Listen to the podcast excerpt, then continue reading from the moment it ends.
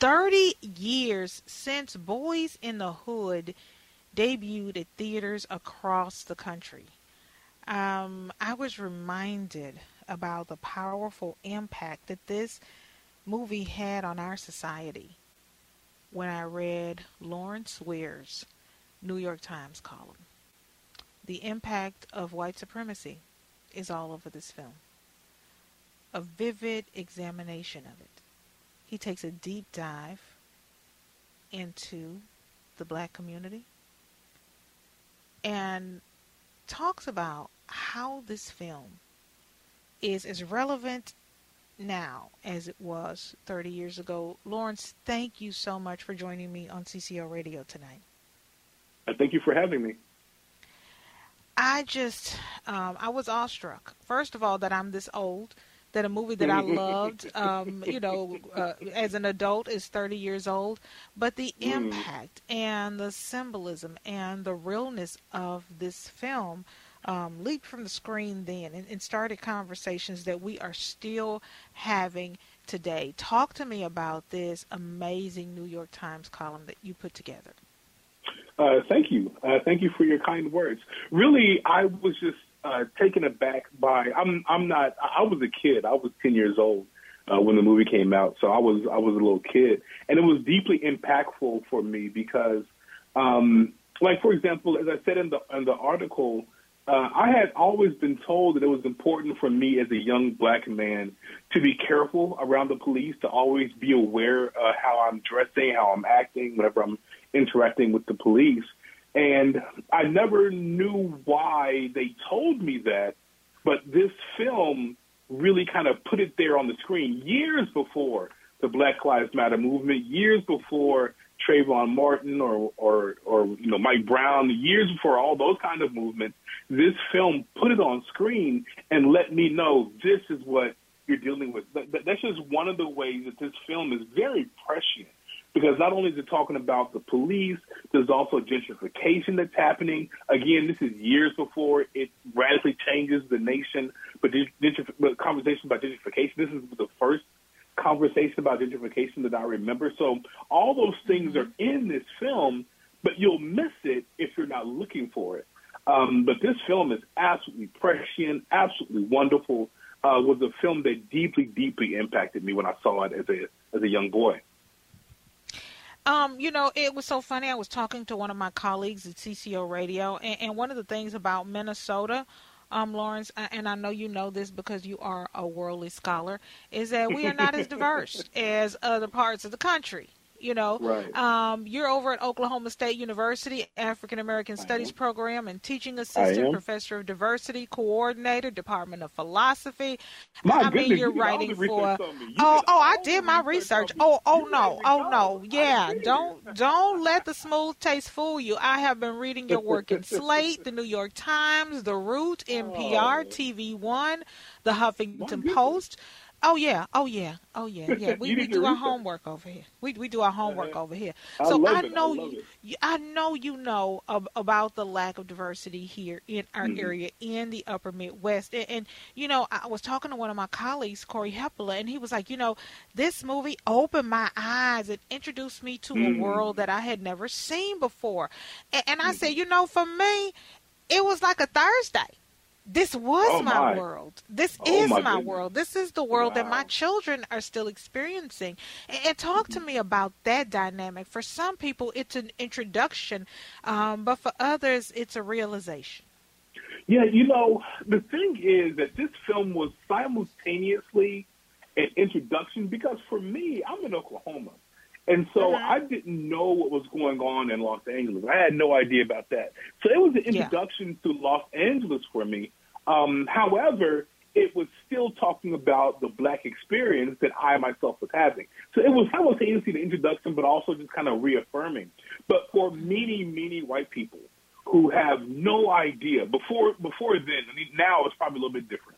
But at that time, they had no idea about what it was like to be a black person in America, about the things that black people are kind of up against. They had no idea that these things are happening. And so this was, in many ways, a kicking down of the door. and letting people know this is what it means to be black in America. This is what it means to be black in this kind of setting because being black in a suburb is very different than being black in the inner city.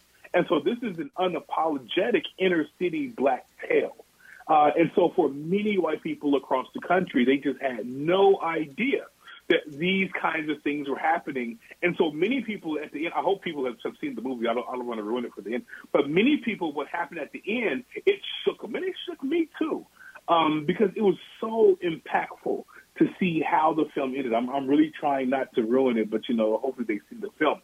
But when you get past that emotional reaction to the ending, and you go back and you watch the film, you begin to see things like the conversations about white supremacy, but he doesn't call them white supremacy. Like all these other things that are going on in the film, he's been trying to tell us through the film. Um, oftentimes get missed because of the, the impactful ending, but they are absolutely there. And he is absolutely trying to tell us a larger story about America, but doing it through the guise of these young boys. Okay, how did he get this movie greenlit? He is in his 20s, and we we were not as woke now. Um, he had all of these messages in this movie that if you were not um, educated, you missed. You did mm-hmm. not see it. Um, I, I, watched it again after I saw your column um, and, and, was reminded that this is the 30 year anniversary and, and, looked at some of the things that you talked about, that you pointed out, uh, that was so poignant and pre- prevalent in the film. And I'm like, how did I miss that? How did I not see, you know, uh, uh, you know, Furious uh, talking about gentrification and owning land and supporting black owned businesses? And how did I not mm-hmm. hear him trying to teach his mm-hmm. son how to be a man. And these are all mm. things that we're mm. still going through. But at the time, I missed it because I was laughing at Doughboy and I was laughing at Regina King, who Regina is King, oh now, oh you know.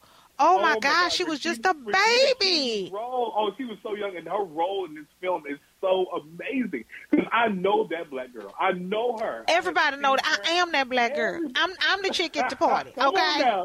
You better don't sit. On, don't give me nothing to drink in this empty bottle. You better take this back to the store. so,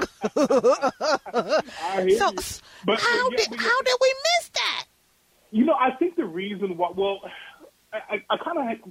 I kind of look at it through the lens of a film scholar and a film critic. You know, I write a lot about film and I think a lot about film. I teach about film as well. So I'm looking at it through the lens of that.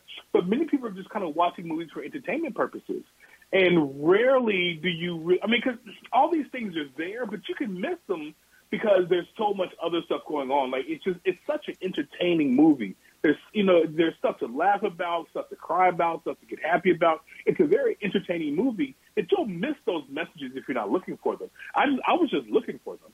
Um, and it, it really impacted me. So, you know, people watch movies for for a variety of reasons, and sometimes you just miss it because you're um, not really looking for. But it, the messages are absolutely there if you are paying attention. You know, I hope that people will read the article, a light will kind of come on in their brain. They'll go back and watch it, but oh my gosh, all these messages are there, and they've been there the whole time. They just were not looking for them.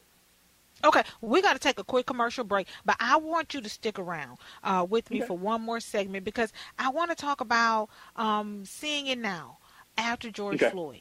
Um, yeah. After seeing that murder, after Daunte Wright, after Eric Garner, after Breonna Taylor, watching Boyz n the Hood now, 30 years later, what's the impact that it has on us mm. today? We'll be right back. It's 948. We're talking to Lawrence Ware, co-director of the Oklahoma State University African American Studies Program, uh, teaching assistant professor and diversity coordinator in the Department of Philosophy. He's a contributing writer to so many national publications, but it is his article in the New York Times that we are talking about uh, the 30th anniversary of Boyz n the Hood, a vivid examination of white supremacy. Uh, looking at it now, Lawrence, after we've seen mm. the murder of George Floyd take place right here in Minneapolis, in our city, in our town, following mm. the trial, having Derek Chauvin recently sentenced and three officers yet to um, go to trial for this crime. Um, how does that movie touch now with everything that we've seen and everything that we know? You know, I, I didn't even think about it that when we were talking that you're in Minneapolis, like that, that that just dawned on me where you are. Um, mm-hmm. And so this is absolutely relevant to what's going on. You know, one of the things that the film does is that it shows us that the problem is not individual police officers. Because the white police officer he's chill. Like he's like let's let's go. You know he, he he's kind of very matter of fact. It's the black police officer in the film in both instances of which Trey has interactions with him. So when Trey is younger he has an interaction with this police officer when he is a senior in high school he has an interaction with the same police officer and it's the black police mm-hmm. officer that is so vitriolic towards him, that is so, dare I say, evil um, mm-hmm. in the film, right? Uh, one of the most evil characters in the film. I mean, you know, you have your your gangsters who are doing bad things, but they're hood, you know, and and and you begin to realize through the telling of the film why these kids are the way that they are. The really mm-hmm. evil person is the adult who's the police officer, and what the film does is it lets us know that the problem is not in individual officers, but the problem is in the system that the police officers mm. are in. That, that there's something going on. He doesn't go into very much depth here, but he, he, he lets us know that something is going on with the things that police officers believe, the things that, that police officers say. Like something's going on there, and that's what impacts um, the adverse uh, react, well, the adverse uh, interactions that they have with the kids. And so, without a doubt, he has a lot on his mind when he comes to police officers. And again, this is the reason why this really resonated with me, because as a young black boy, I'm told, be careful, police officers, be careful, police mm-hmm. officers, mm-hmm. that you can end up dead if you're not if you're not careful, police officers. I'm I'm ten being told this, and so I see on film that this is not something that is unique to my experience, but this is something that is a universal Black American experience. Every person in America who is black, who has a skin like mine, has something on their minds when it comes to police officers, and using that thing is not good. So, so there's a lot on the mind of John Singleton with this film when it comes to police. He has a lot of things to say, and he's very, very concerned about it. And he re- he returns this motif in other films like Poetic Justice and other films, mm-hmm. where he, he is very suspicious of police officers it's so funny that you say that because my son didn't realize that white kids didn't have this reality, uh, and that mm. was not their mm. interaction with police. Um, you know, mm. we don't let him play with toy guns ever since um, Tamir Rice was shot and killed. Tamir Rice. Um, mm-hmm. Yes, we talked to him. Um, we showed him the video. We showed him the story. We had him read it to us. We had a discussion. Wow. And we made a how decision. Old was he? How old was he? How old was he? oh my God, he was like single digits. He's only oh 15. Yeah, he's only 15. Wow. He's single digits. And and so, oh. but he he loved to play toy guns. And and, mm. and so we were like, you can't do it anymore. We got to get rid of them. You know, we're not even giving yeah. them away. We got to trash them, dude. We got to put them in a dra- black thing. trash bag. And drag them out to the curb.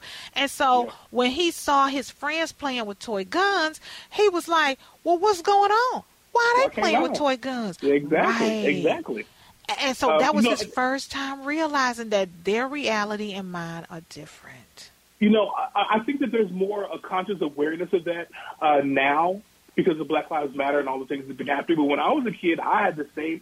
I, I was in college. I think I was old when I realized. Oh, you was a grown man. My look, at least my baby I was seven. I was, I was in college. I didn't want no grown man. Okay, now wait a minute. I was still young, but I was, I was, I was in college though when I realized that the white experience is very different than the black experience. Because I was raised in a relatively insular black community, didn't have a lot of interactions with white folks.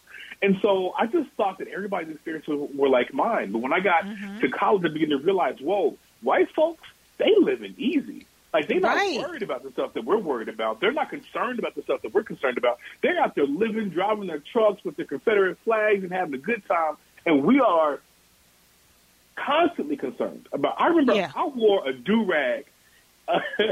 I'll never forget. I wore a do rag, and I was driving my car, and I went to my grandmother's house, and she nearly beat the black off me because she said you can't wear a do rag uh, as a black man. You can't do it. You can't no. do it. And and I mean that's just something that white folks have no idea, do not have to deal with. Yeah, and, and you know it, it same same over here. My husband um got ready to go to work and he came in the house and it was like he had seen a ghost. I'm like, What's going on? He was like, Babe, I got a busted tail light. I'm like, Oh hell. Uh-uh. Oh man. You got to call yeah. in sick. You can't. Yeah. You can't. He was like, I promise. I promise. It look, it's it's light outside. You know, Minnesota in, in the summertime we have these long days, and I, he was like, mm. it's, it's, summertime. I'm good. I promise. I'm gonna make it home before it gets dark outside. And don't you know his boss called a meeting? And so he was oh. working a little bit later he than later. he normally mm-hmm. would. And so mm-hmm. we were at the window like Santa was coming because we were so anxious. Me and my four kids were very anxious about him getting home safely because at that point, every place that he could go to get it fixed was closed. closed. Yeah. yeah. yeah. Now, now before I you mean, go, I, I know you got to run, but I want you to tell me um, when you wrote this article, when you penned this column for the New York Times about the anniversary of um, the, the, the Boyz n the Hood film turning 30 years mm-hmm. old, what did you want people to take away from it? I wanted them to because one of the things that I know is that the end of the film is so impactful that that's what sticks with you the first time you watch it. So what I wanted people to do was to go back and to rewatch the film, um, looking for the messages that I highlighted, because uh, because the film okay. again has so much. It's such a rich text. There's so much mm-hmm. that the mm-hmm. film uh, is trying to say that you can miss those things if you only focus on how the film ends. And so I know the film, the way that it ends is impactful. It made me cry. It made everybody black cry. Uh, white folks cry. Everybody cried at the end of the film. But but the film has other things to say as well. And I wanted us to really appreciate the other things that the film was trying to say. And hopefully I kind of got that message across. Oh my God, you did. You did an excellent job. Everybody I know Thank is you. talking about it. We are sharing it with one another. This is an amazing column. Out of all the things that I've read that you have done, this is by far my favorite. Lawrence Ware, oh, uh, co-director so of the Oklahoma State University African American Studies program and New York Times uh, columnist. You you all have to check out this piece. It is amazing. I appreciate you staying up late with me and being on the show. Thank you for having me.